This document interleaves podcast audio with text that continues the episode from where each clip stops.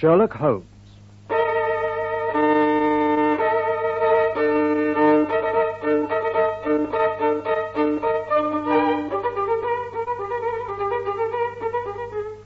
We present Barry Foster as Sherlock Holmes and David Buck as Dr. Watson in a new dramatization of the short stories by Sir Arthur Conan Doyle.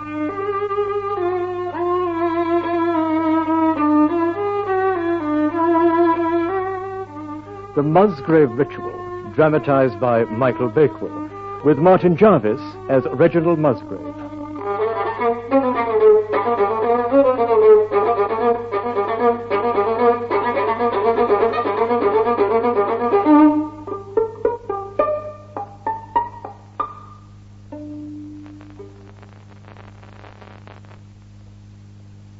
An anomaly which often struck me in the character of my friend Sherlock Holmes was that although in his method of thought he was the neatest and most methodical of mankind, he was none the less in his personal habits one of the most untidy men that ever drove a fellow lodger to distraction.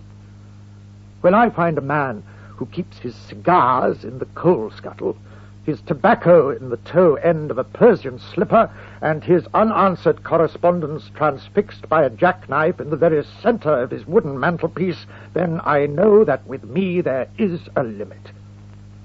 I have always held, too, that pistol practice should distinctly be an open air pastime.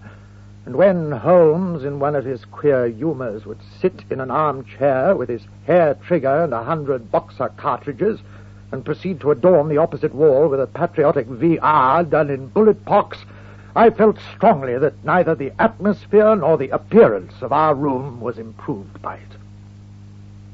Is something troubling you, Watson? You seem to lack your customary equanimity. My dear Holmes, if you have nothing with which to occupy yourself for the next two hours, do you not think we might spend the time in making our room a little more habitable? Hmm? There's hardly a chair I can sit in. Your papers have not been cleared for months. You allow me to burn nothing. Nothing can be thrown away. Could we not at least introduce a little order? I cannot deny the justice of your request, Watson. So, let us make a start with the old tin box in my bedroom. Now, you have no idea what is contained in here, Watson. This is my department of antiquities. Ah, the records of your early work. Yes, my boy. And these were all done before you came on the scene. ah. Ah. Here's the record of the Tarleton murders and the singular affair of the aluminium crutch. Hmm. Yes. Oh. And here. Ah. No, no. Yes. This is something really a little recherche. Ah, What do you make of that, Watson? oh, well, crumpled piece of paper, a ball of string with a peg of wood attached to it, and three uh, rusty old discs of metal. Curious collection. Very curious. And the story that hangs round it will strike you as more curious still. Those relics are all that I have left to remind me of the episode of the Musgrave ritual. I, I should be glad if you could give me an account of it, Holmes.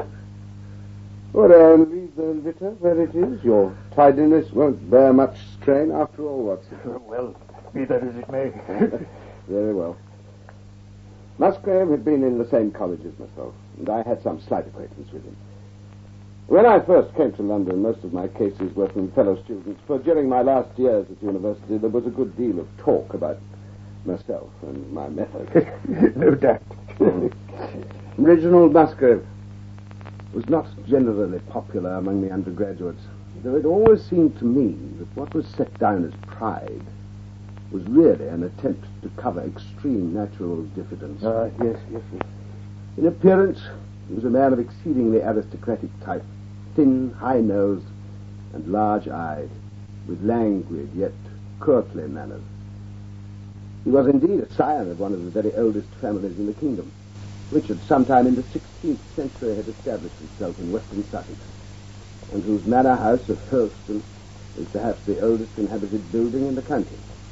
And something of his birthplace seemed to cling to the man, and I never looked at his pale, keen face or the poise of his head without associating him with grey archways and mullioned windows all the venerable wreckage of a feudal keep. Whose was it? His who is gone. Who shall have it? He who will come. What was the month? The sixth from the first. Where was the sun? Over the oak. Where was the shadow? Under the elm. How was it stepped? North by ten and by ten, east by five and by five, south by two and by two, west by one and by one, and so under. What shall we give for it? All that is ours. Why should we give it for the sake of the trust? and uh, that's it, Holmes. Just gibberish. Most interesting. And you had to learn it by heart for your coming of age. Like our catechism, Holmes. It was a proper ceremony. Every Musgrave has gone through it for centuries. And it was the manuscript of the ritual which you found in the hands of your butler. Yes. It came as quite a shock, I can tell you. Brunton had been in service with us for years. He was at Hurlstone in my father's time. It's a rambling old place and takes a good deal of looking after. I have to keep up a considerable staff of servants, and, well, after my poor father's death, I'd come to rely on Brunton to uh, take charge of things. Mm-hmm. He was a remarkable fellow. He could speak several languages and play every musical instrument. Really? He was the one thing about Hurlstone that visitors remembered. And did he have no faults, this paragon? Um, one fault, certainly. he was a bit of a Don Juan. Uh, Since his wife died, we've had no end of trouble with him. Uh, we had high hopes that he might settle down with uh, Rachel Howells, our second housemaid. But he threw her over and took up with the daughter of our head gamekeeper. Uh, Rachel was a good girl, but she was excitable. A Welsh temperament, I suppose.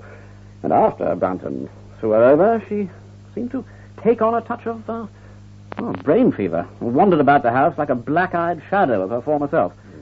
Or at least she did. Until yesterday. I think you had best tell me precisely what happened. Well, it was one night last week. Uh, Thursday night, to be more exact. I couldn't sleep, having foolishly taken a cup of café noir after dinner. After a time, I decided I would fetch a novel which I'd left in the billiard room. As I said, it's a rambling old place.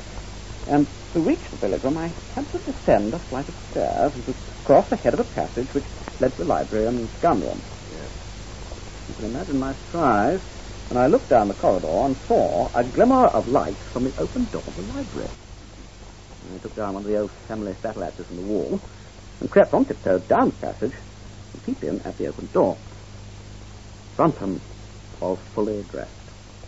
I saw him unlock a drawer of the bureau where the old family documents are kept and take out a slip of paper which he began to study with minute attention. My indignation so far overcame me that I took a step forward into the room. Brunton!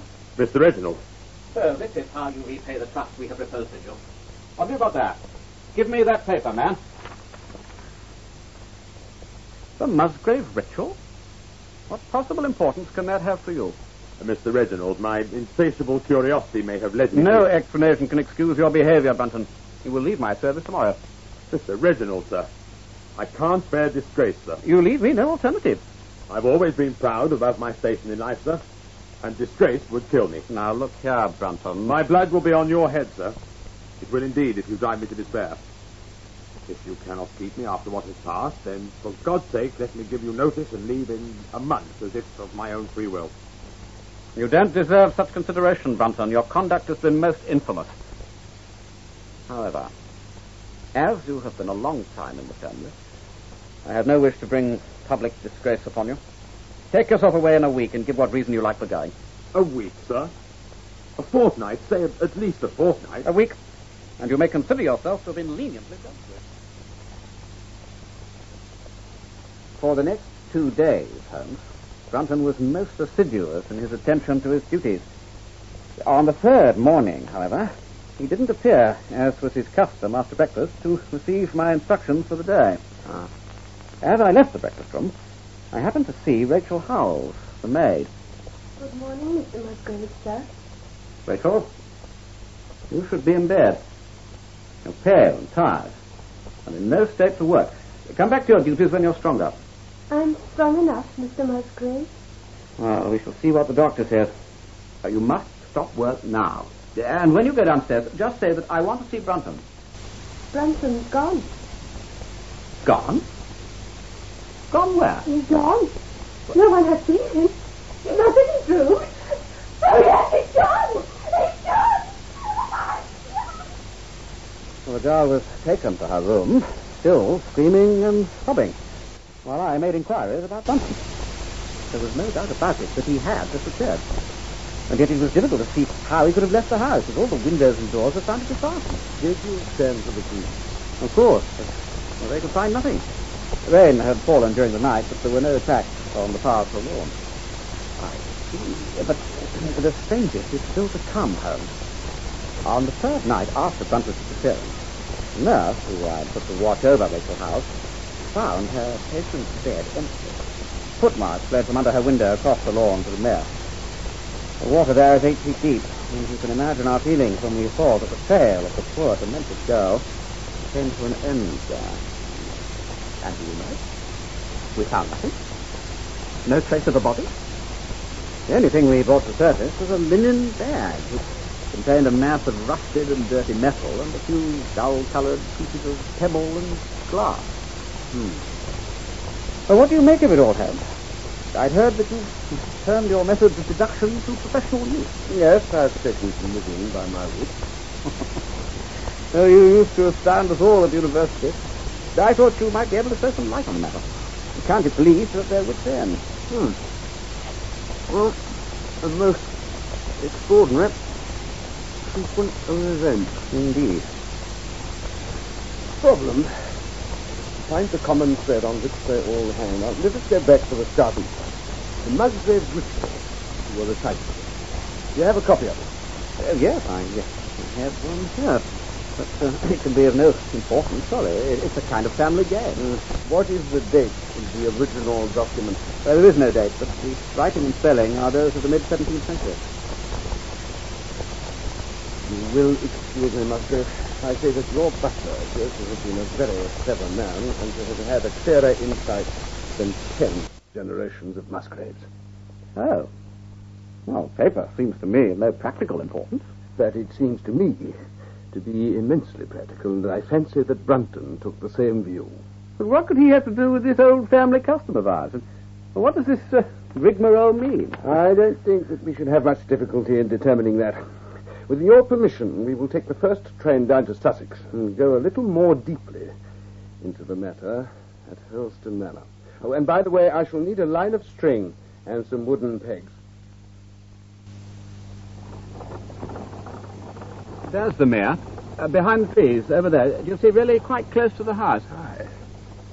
How old is Hurlstone?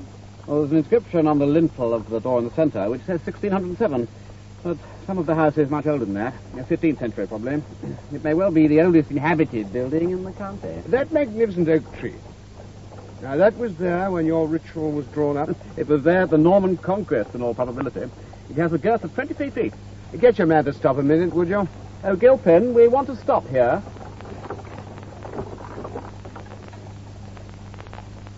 Now then, if that really is the oak referred to in the ritual, it should give us one of our fixed points. Have you any old elms? Well, there used to be a very old one over yonder, but it was struck by lightning 12 years ago, and we cut down the stump. But you can see what it used to be. I can show you now if you care to step down. Ah. It's over this way. I suppose it's impossible to find out how high the elm tree was. I can give it to you at once. It was 64 feet. What? Well, how do you come to know that? Whenever my old tutor used to give me an exercise in trigonometry, it always took the shape of measuring heights. When I was a lad, I worked out every tree and building on the estate. Tell me, did your butler ever ask you such a question? What? Well, now that you call it to my mind, Brunton did ask me about the height of the tree some months ago, in connection with uh, some little argument with the groom. Excellent. Then we are on the right track.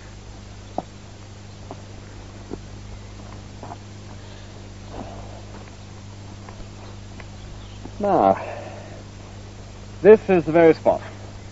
The old elm stood here. Midway between the oak and the house. And in less than an hour, the sun should lie just above the topmost branches of the old oak tree. That should fulfill one of the conditions of the ritual. I really fail to see what you're driving at, Holmes. Where was the shadow? Under the elm. That must mean the farther end of the shadow, otherwise the trunk would have been chosen as guide. So all we have to find out is where the shadow would fall when the sun is just clear of the oak. But that's impossible, Holmes. Not at all. Such a simple calculation. All I need is a six-foot measure. Well, we've uh, a fishing rod in the house. Would one of those do? Excellent. I'll get the line and the wooden peg. Now then, the sun is just grazing the top of the oak. If you would be so good as to hold the rod upright, Master, very well. I will mark out the direction of the shadow and measure it. Of course. But really, Holmes, I still don't see. Nine feet. I mean, what possible connection can this have with Brunton? So, if a rod of six feet throws a shadow of nine feet, a tree of 64 feet should throw a shadow of 96 feet. Come on, Musgrave. I need you to help measure the ground. 93, 94, 95, 96. Right. Put our peg there as a marker. Ah, but look. You see, Musgrave, that little depression in the ground? That's where Brunton put his marker. Ah. We are on his trail. Right, now for the stepping. Mercifully, I never travel without a compass. What does your ritual say? Uh, north by 10 and by 10. So, ten steps with each foot to the north. One, two, three, four, five, six, seven, eight, nine, ten, eleven, twelve, thirteen, fourteen, fifteen, sixteen, seventeen, eighteen, nineteen, twenty. There, mark it with our peg if you please. Now, East. By five and by five. five steps with each foot to the east.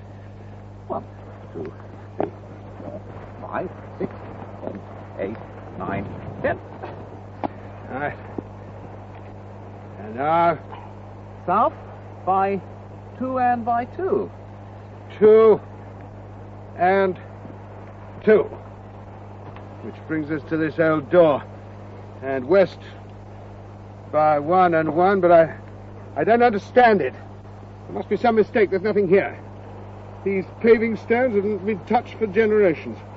Nothing. No sign of a crack and no sign of Brunton's work either. I say you've forgotten the under, Holmes. What's that?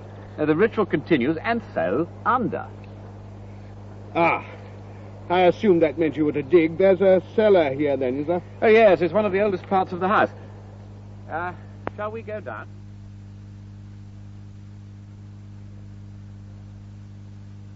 We always keep a lantern here. Wait while I light it. Oh, we use the cellar for storing wood. Oh.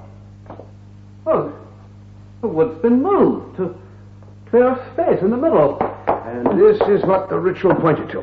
This flagstone has an old iron ring in it. Right there, that's Brunton's muffler around it. What has the scoundrel been up to? We shall know soon enough, I fancy. Oh, stone will not budge. I shall need your help, Musgrave. Oh, yes. Go on. Right. It's a small chamber. Shine your lantern over here, Musgrave. My God. It's Brunton. He must have been dead for several days. What's that he's holding on to? It's a box of some sort. It seems to be empty. I think we'd better send for the police. Once they've removed the body, we can try to get to the bottom of this strange business. I see no rhyme or reason in it, Holmes. There were no wounds or, or bruises on the body. The problem does, I admit, seem more formidable than when we first started. Now then, let us put ourselves in Brunton's place. The ritual led him to the stone with the iron ring in it. He knew that something of great value was concealed down there, but the stone was too heavy for him to move it by himself. The two of us could hardly manage it. So what could he do next? He could scarcely get help from outside. There was only one person he could ask. Rachel Howells. Oh, but he'd abandoned her. Man always finds it hard to believe that he's lost a woman's love, however badly he's treated her. Somehow or other, he made his peace with her, and they came down together at night to raise the stone. Now, let us see if we can find any evidence of their efforts. I can see nothing here. You blocked the wood. Ah, but look here. You see, this piece has a marked indentation at one end. And look at these. They're flattened at the sides as if they've been compressed by some heavy weight. You mean they used them as wedges? Exactly. As they dragged the stone up, they thrust these chunks of wood into the gap until it was big enough for Brunton to crawl into. Now, here, give me a hand with the stone. Let's try and get it back into place. Over the hole. More. Now, now let's hold it up with this billet here.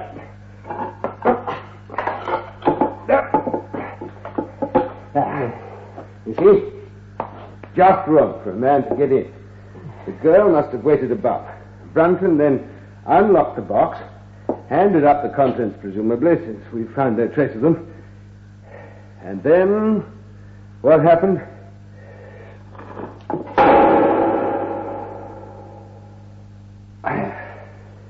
Something like that, I fancy. The stone fell back into place and Brunton was trapped in a living tomb. And was it chance that the wood slipped? Hmm? Or did some smouldering fire of vengeance spring up in her passionate Celtic woman's soul when she saw the man who had wronged her, wronged her perhaps more than we suspected, in her power? Of course, her hysterical laughter. She was pale and shaken and more than a little mad. But what was in the box? That's the mystery. There were a few old coins encrusted into the bottom of it. A hoard of some sort, you? No, no, that would scarcely account for the family ritual. It must have been the contents of that linen bag which you dragged up from the mere. Yeah, but that was just old metal and uh, pebbles. It was worthless. I think we should look at it a little more carefully. It's in the library. Uh, we can have a drink at the same time. Mhm. I need one after this beastly business.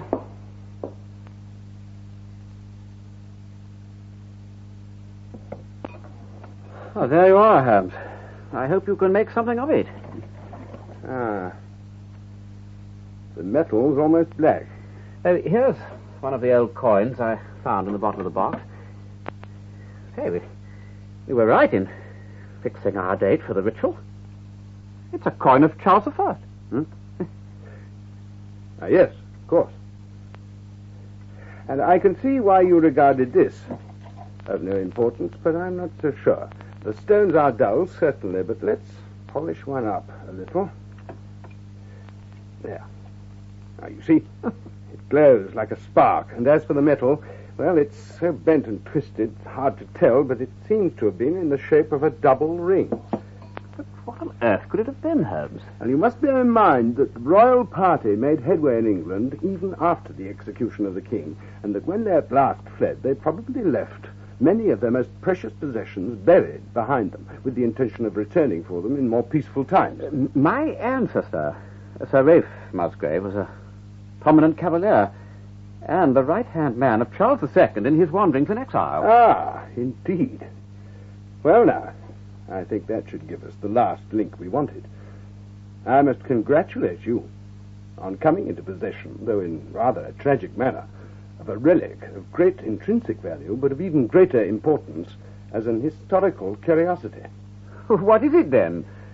It is nothing less than the ancient crown of the kings of England. The crown? That? Precisely. Consider what the ritual says. Whose was it? His who is gone. That was after the execution of Charles. And then, who shall have it? He who will come. That was Charles II, whose restoration was already foreseen. There can, I think, be no doubt that this battered and shapeless diadem once encircled the brows of the royal Stuarts.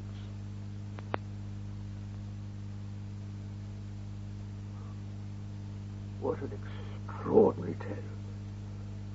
And how was it that King Charles II did not get his crown when he returned?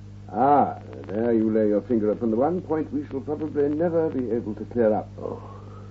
It's likely that the Musgrave who held the secret died in the interval and by accident left the ritual to his descendants without ever explaining the meaning of it. I see. From that day onwards, it was handed down from generation to generation until at last it came within the reach of a man who tore its secret out of it and lost his life in the venture. And uh, the, uh, the woman, what became of her? Nothing more was heard of her, Watson. Though the probability is that she got away out of England. And the crown? Oh, they have that down at Hurlstone. Though they had some legal bother and a considerable sum to pay before they were allowed to retain it. I kept these little pieces of metal as a souvenir of it. And now, Watson, shall we see what we can do about clearing up some of these papers?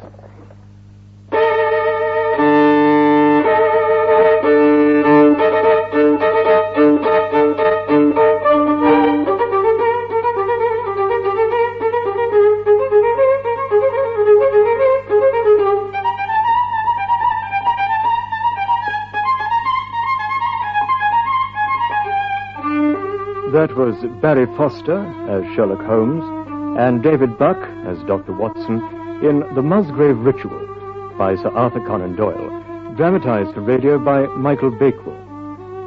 Reginald Musgrave was played by Martin Jarvis, Brunton by Graham Weston, and Rachel Howells by Hedley Nicholas. The play was directed in our Birmingham studios by Roger Pine.